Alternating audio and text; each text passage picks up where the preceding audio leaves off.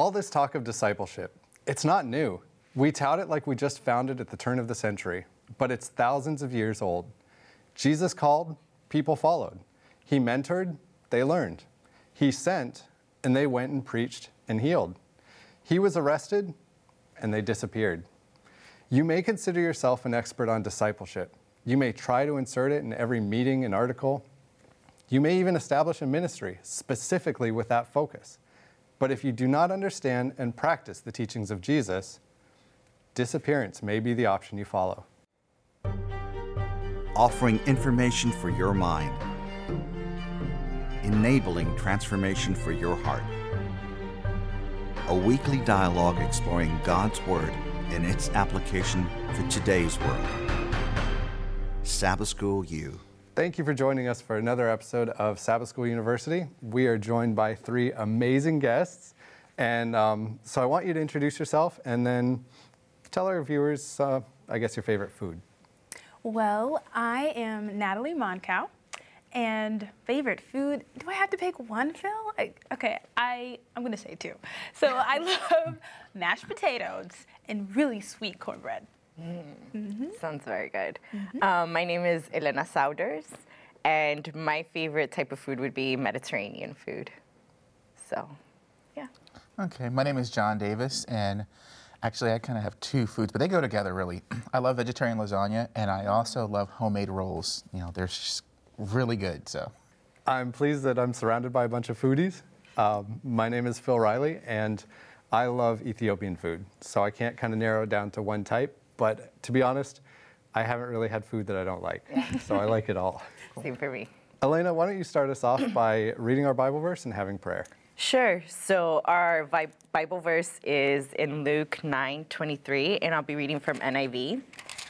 And it says, Then he said to them all, if anyone would come after me, he must deny himself and take up his cross daily and follow me.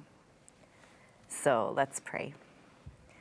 Um, mon Dieu, merci pour aujourd'hui, merci pour la neige, merci pour l'opportunité d'étudier ta parole et pour toutes les personnes qui sont, qui sont là et qui sont en train d'écouter um, ton esprit. Au nom de Jésus, Amen. Amen. Amen. You surprised me. That was French, right? Yes.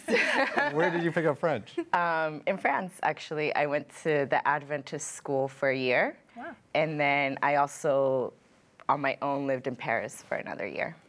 That is really cool. That must have been a great experience. It was amazing.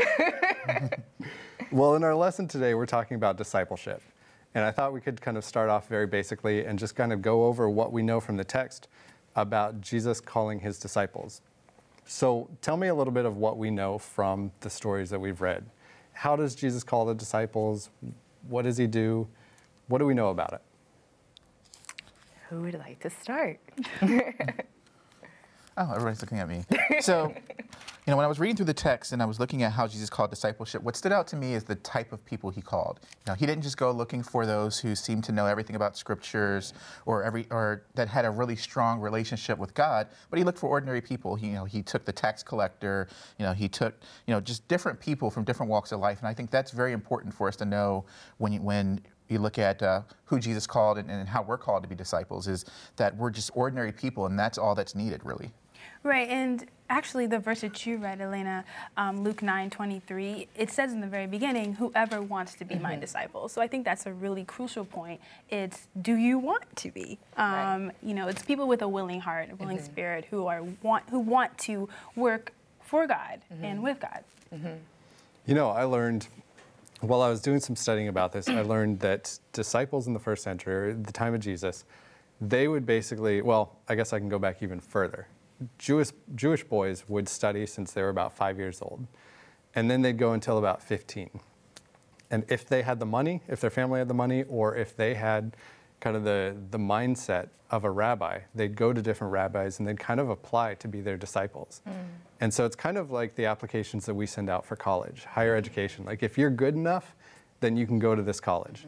Mm. Um, and at that time, it was kind of like if you were good enough, then you could follow this rabbi. And they would teach, and they, they wanted their teachings to follow with someone that could really learn them and, and apply them, which to me shows the difference between Jesus and the rabbis of that time. Because, like you were saying, John, you know, here were these various people, and I figured that if they were fishing or you know they were doing other jobs, mm-hmm. then they weren't good enough to follow other rabbis, or they weren't good enough to continue their education. Mm-hmm. So maybe they didn't lack the the, the family backing, mm-hmm. or they maybe they didn't kind of catch on as quickly with the education, mm-hmm. but yet Jesus wanted them, and I think it's so interesting. What what about them do you think Jesus really wanted? You know, I think Jesus was taking the opportunity to show the power of God in the sense of he's taking these people who aren't really schooled in the word, and yet he's choosing them to spread the word. And that can only be done through the wisdom that God provides. So I think he's taking the opportunity to show I, I am God and I can choose and I can use whoever I desire to. It doesn't have to be the most intellectual person, it doesn't have to be the most well learned. Right, and it kind of reminds me of you know Moses when he first started his journey, and he was like, God, I can't do mm-hmm. this. I don't know how to speak well. Mm-hmm. I don't know how to mm-hmm. do anything. And God was like, I will take care of it. Mm-hmm. You know, the first step is having a willing spirit, and then God will provide all the gifts so that you can you know be a disciple. Exactly. And it's it really also starts with love too. You know, loving God and being willing, um, and and you'll be fine. You know, ask God to provide what you can't um, and, and He will do that for you. I really like the fact that you're pointing out the importance of love in this because I think we're going to, you know what, as we study the lesson, we're going to see how the Pharisees lacked that love. Mm-hmm. And because they lacked that love, they weren't fit to lead.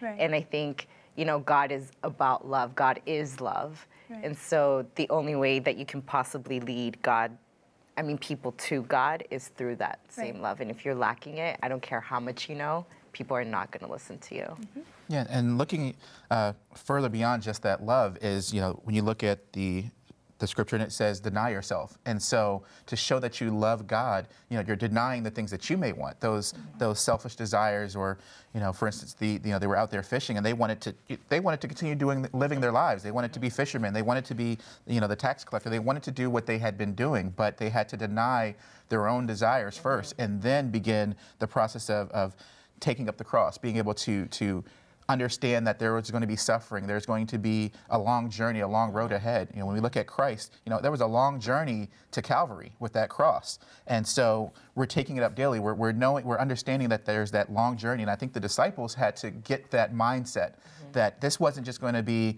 all right, Jesus has come, we're saved now, but now there's a process. There's now a, a, a decision making time now for us to to every day to think about, all right, Lord, what do I need to do today? How do I deny myself? How do I continue this journey when I don't think I can go on? And so that's really important, I believe.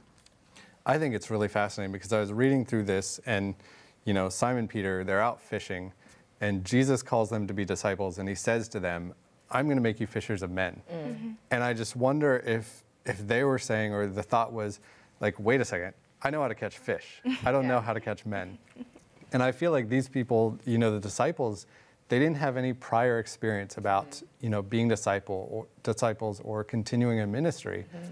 And yet Jesus called them. Mm-hmm. And and then I look at like you were saying, you know, the Pharisees and the religious leaders, they seem to have all of the training that they could possibly want mm-hmm. when it came to religion, and yet Jesus didn't call them. And I think it, it really is about kind of your mindset and you know the character. Like they knew the they had the book smarts, but they might not have had the character that mm-hmm. Jesus wanted to continue on in the ministry. Mm-hmm.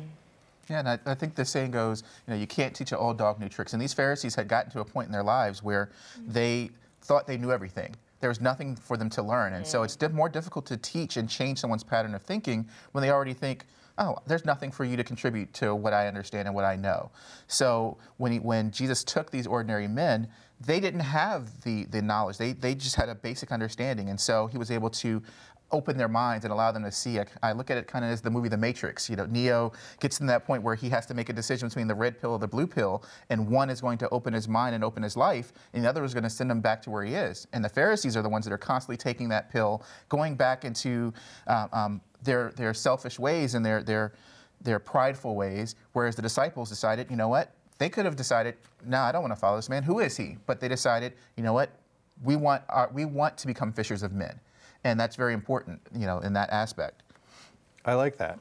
Now we see Jesus choosing his disciples, and you know he throughout his ministry they're right there with him. And so I want to ask you, what is the role of a disciple in establishing the kingdom of God? Mm. Like, let's take it to the next step. What were those disciples really doing? I think what God wanted them to do, what He wants us to do as His disciples, is to spread the word. And in spreading the word is like spreading the love as well. Um, and I think that's basically their job to just go around and tell people about Christ and how amazing His sacrifice was and how that sacrifice is out of love and out of the fact that He wants us to be with Him for eternity, worshiping Him. You know, I think that's what a disciple's role is. Well, in Luke 9 uh, 1, um, and I'm going to read from NIV, he says, When Jesus had called the twelve together, he gave them power and authority to drive out all demons and to cure diseases. And he sent them out to proclaim the kingdom of God and to heal the sick.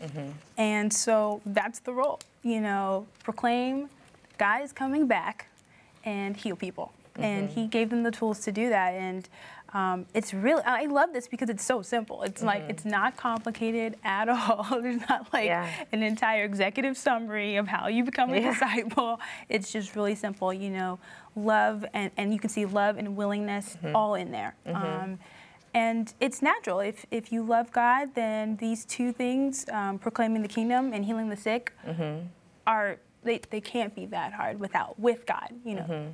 See, I'm gonna I'm gonna throw that back at you though, because I I believe that we're all disciples. If we choose to follow Christ, we're all disciples. But I'll be honest, like I worked at a hospital as a chaplain, and I didn't heal anybody.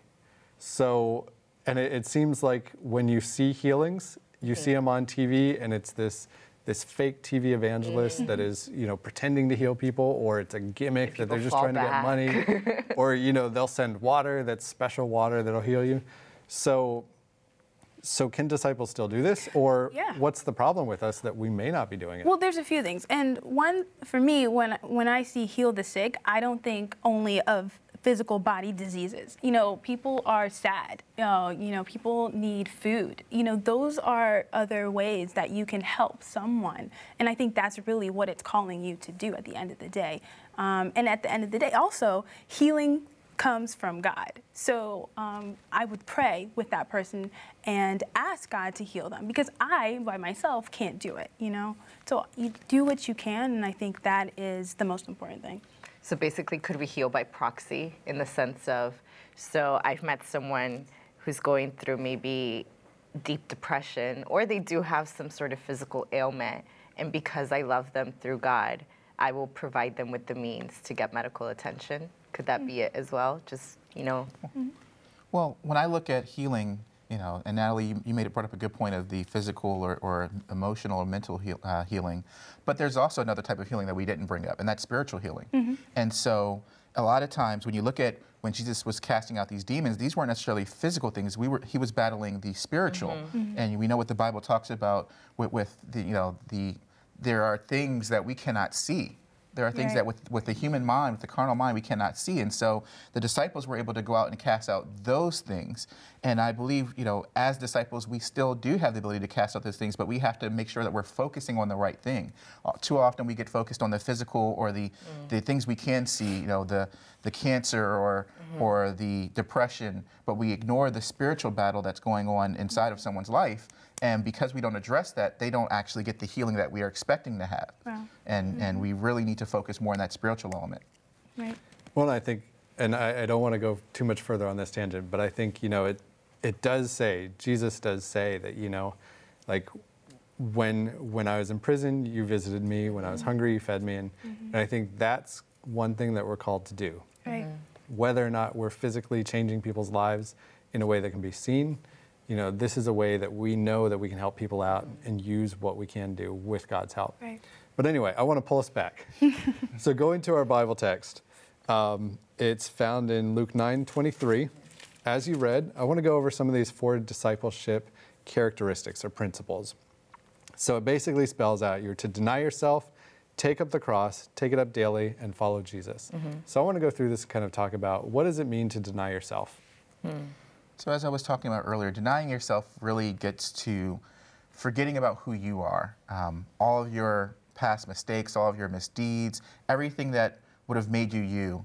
Um, and you, you leave that behind and take on, you know, the, the corruptible becomes incorruptible, as the Bible says, that we allow God and, and Jesus into our hearts to make us a brand new person. So we're, we're forgetting about the things that, that, that we, we struggle with and we allow God to take, take that place. So I think that's where denying yourself comes into play there. I think I had a hard time with this as I was studying the word because I'm very much a product of modern age in the sense of I can compartmentalize my life. You know, during 7:30 to 5:30 during the week, I'm at work and I'm work Elena, and then afterward, mm-hmm. I'm at the gym and that's what I'm doing, and you know, so on and so forth. So, in my mind, I'm like, well, how do I deny myself when I- myself is so I don't want to say fragmented, but it, certain things only come out at certain times. So how can I deny the entire thing just to follow Christ, or how do I let Christ seep into everything else that I'm doing? Um, I really, I had no answer for it. I had more questions. And there's nothing wrong with that. I, I did not know. See, I like what John said because I always think of this, and I've I've read it as you know you put aside your your selfishness and your your sinful self, and you really focus on the goal of what Christ wants. Um, but I think I like what you said about it's also kind of forgetting what your past is, mm-hmm. and I think to, for me that's a hard thing to do because it's so easy to look at myself and it's so mm-hmm. easy to look at the mistakes I've made or or anything like that, and I don't know that Christ wants us to look at those mm-hmm. things. I think He wants us to look forward and look at Him and try and be a better person. I think you were talking about compartmentalizing, and I think part of denying yourself isn't necessarily denying who you are and, and what gifts and talents God has given you, but kind of using those mm-hmm. for His. I think, you know, there's a mindset out right now that is all about like, what do you feel? Mm-hmm. Like, God is gonna, if God loves you, like He's gonna, He's gonna pr- give you the money that you need, or He's mm-hmm. gonna give you the things that you need. And I feel like that's really just still focused on yourself. Sometimes, um, and I guess this is an answer really to your question earlier. I think, okay, God, you want me to deny myself. Does that mean I get rid of the goals that I have Right. in my life? Um, no. You know, I think a way to try to focus on denying self and following God and taking up the cross daily is to think, God, am I whatever I'm doing right now, is this pleasing to you? Is this for your glory? And at the end of the day, I think that's like the que- the test the, mm-hmm. that I try to mm-hmm. to ask myself and make sure that everything else kind of measures up to that. Mm-hmm. So if that's going to work on time, that's still for His glory, you know, because I'm representing Him in the best light. I think at the end of the day, if that's what you're trying to do, um, then you are being a disciple. Now let's move on to the next one. Taking up your cross. There are actually societies that, in their religious worshiping, or I know it's a, a celebration once a year, they will actually have people drag their crosses and they will basically put them up on them. Is that what God's calling us to do? What is He calling us to do when He asks us to take up our cross? Well, when he's asking us to take up our cross, I look at it as um, we have to look at it how Jesus took up his cross. Jesus, you know, we, he asked the disciples to pick up their things and go and, and be willing to, to go wherever he led them. And so taking up your cross means, all right, you're planted in one place. So, you know, for instance, you're planted in a particular church, but being willing to know that if God says, all right, I need for you to move to this place, I need you to go into this neighborhood to, to bring light into this neighborhood, that you're willing to make that journey no matter what happens. Because Christ didn't, you know, Christ could have you know, take him down, took himself down off the cross. He could have, you know, decided not to to to allow himself to go through the anguish and agony that he went through, but he went through that long journey. And so we have to look at our cross, you know, the things that we bear, the burdens that we have in our lives, and we have to understand that with Christ's help, we are we are going to carry those things, but we have to be willing to move wherever he goes. Mm-hmm. This is another one that I also grappled with because I also see verses in the Bible where Jesus is telling us to give him all our burdens and not worry about it anymore. That's and yet he's asking us to pick up our cross every day. And what I understand our cross to be are those things that we find challenging that you know, not just challenge us physically or mentally, but spiritually. And so, how do I pick this up every day and yet give it to Christ every day as well? You know, how do I carry it on my back every day and at the same time surrender it at His feet so that He can pick up the yoke and He can be the one who is weary instead of me? Well, you can complete that verse because it says, Take up their cross daily and follow me. So, you know, if you're burdened, you give it to Him. You, you just give it to Him and then you, you walk with Him, you know, to to the next thing. Um, I, I didn't think of it as keeping it on my back. I felt like it was, I'm giving it to you, God, because I know you can handle it ultimately. I cannot. That's interesting because as I'm reading it, I'm like, I don't see him saying, like, pick it up, give it to me, and then follow me. He's saying, pick it up and follow. And so to me, it kind of says, like, you still need to be carrying this as you keep, maybe the, the difference is that we're keeping our eyes on him because you can't follow anyone without, you know, mm-hmm visibly right. doing it. Yeah. Well, I definitely, you know, I definitely agree to to that, Elena. And it's not just, you know, I think just taking up and following him, but I, it, I think of that that the footprints poem and, and the image where you know we're taking up that cross, and when we can't carry it, when it's too heavy to bear, that's when Jesus when Jesus is carrying us at that point in time, and we still have the cross with us because it, it reminds us of His sacrifice, of His love, of, of the the ultimate salvation plan. So we never leave the cross behind because mm-hmm. that's what helps us keep our minds forward looking to Him, mm-hmm. and then when we, we can't carry it, you know, as you said, we give it over to Him. He, we let Him carry us through that tough time. So mm-hmm. I, I, still think we're, we're still following, we're still mm-hmm. carrying it, mm-hmm. but we're, we're not bearing all of the burden of it. Mm-hmm. Right. And I agree. I mean, I think there are things that that I don't think God asks us to do anything that we can't do. Mm-hmm. I mean, I think I think Moses showed that, mm-hmm. and a lot of times we can lack that faith. But at the same time, I think there are things that God helps us out with. Right. So let me ask you is discipleship costly?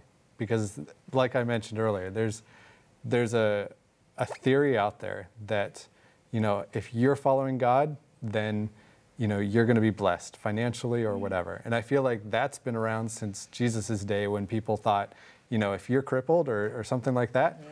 then you're not being blessed by god mm-hmm. so is discipleship an easy thing or is it costly or I definitely think it's costly. I think it's costly also, like, even now because uh, you can lose friends. You know, you can have a different lifestyle when you're following Christ that some friends won't understand it, some even family members, and they might decide, okay, I can't hang out with you anymore because of the way you've chosen to live your life. So, yeah. I think the perfect example might be even Job.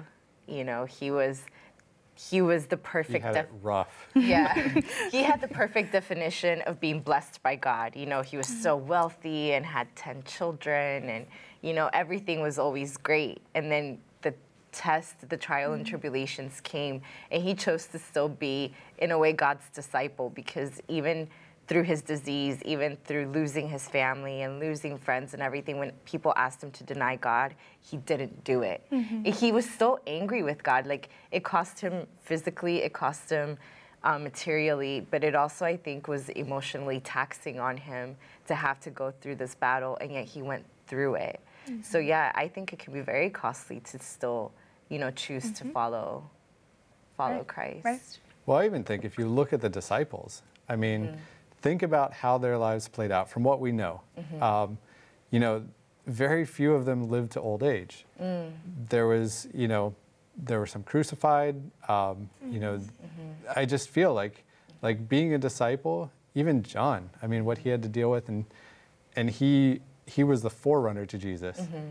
But I just feel like even they're an example that you could lose your life. You could, you know, friends are a challenge. I feel like it is costly. Mm-hmm. Mm-hmm. And, and I would agree, Phil. Um, that was one of the things I was going to bring up is that discipleship costs you your life, mm-hmm. and it's going to cost you your life in one of two ways. Because if you choose not to follow Him, we all know, then we know that the wages of sin are, are, are death. Mm-hmm. So if you choose not to become a disciple, then death is the only option. And if you do choose to follow Him, then you have to die to the your sinful self. So you're going to lose your life one way or another. It's just a matter of the choice of which life do you want to lose. Right. Do you, and so once you become that disciple, then yeah, you can lose friends, as Natalie said. You can lose um, um, money, uh, uh, as in Job, yeah, when what he went through when he lost his family, he lost everything he owned, all of his possessions. But we all know that in discipleship, God has promised us even more in the kingdom of heaven. So what we lose in, mm. disciple, in discipleship, we gain a lot more in, in heaven. And so mm. that's very important for us to remember is that there's a balance there. It's very mm-hmm. costly, but there is a great reward because it is an eternal life with, with Jesus Christ in heaven. Right. You just answered my follow-up question, which is, you know, it may be costly or it's costly, but is it worth it? Mm-hmm. Absolutely Yeah. worth it 100%. Well, I don't think anything that comes easy is ever actually that mm-hmm. satisfying in life. You know, I think people like a challenge because if you at the end it's like I worked really hard for this, so I now can revel in it and be like I deserve this. So mm-hmm. I think at the end when we get to heaven, we're gonna be like, okay, you know, we mm-hmm. Christ paid the price for us to be here, but we also paid a few taxes here and there, and it's gonna make it a lot, Right. a lot more amazing. I think. I think it'll even pale in comparison. I mean, mm-hmm. I feel like it's so easy to just kind of get lost and focused on what's happening in the here and mm-hmm. now. Mm-hmm. But like you were saying, I mean, John, if if we lose our life, then what have we really gained? Mm-hmm. But if we lose a physical life and we gain, you know, eternity or heaven, all this stuff, Right. like what does that matter? And I think that's what it says in the Bible. Like Yeah. it's just kind of like, you know, grass. Like we, it, it's there and then it's gone the next day. Mm-hmm. And maybe that's what it's like, but there's so much more to gain. Right. So I guess the final thing is, so we've talked about disciples, we've talked about the value, we've talked about the disciples back then, but bringing it today, mm-hmm. what can we do to be great disciples? Mm. Well, I think we have to form a relationship with Christ, Phil. We have to make sure that we, we work on that relationship through prayer, through reading the Bible, mm-hmm. through just regular fellowship with other Christians, you know, to, to broaden our horizons and our understanding, uh, because it's, that's really important, that relationship. It, you know, Christ wants a relationship with our heart. You know, there's a song that says he wants it all. And so we have to give him that all. And as we give him that all, we become uh, greater disciples with, with his help. Well, I appreciate that. And, um, you know, in my studying, I learned a, a rabbinical saying, which I want to share because I think following Jesus is really what's most important. And we'll learn all the rest as we follow him. But they used to say to uh, students, may you be covered in the dust of your rabbi. Mm. Basically, may you be following so closely that the dust kicked up from the sandals mm. just covers you. Wow. And I think that's an important thing for us to learn as well. Mm-hmm. So thank you very much for joining us. Thank I you. appreciate it. If you'd like to contact us, please visit our website at www.sabbathschoolu.org. That's www.sabbathschool, the letter U.org. Remember, the goal of Bible study is information and transformation. It's for the head and for the heart. For Sabbath School U, I'm Phil Riley.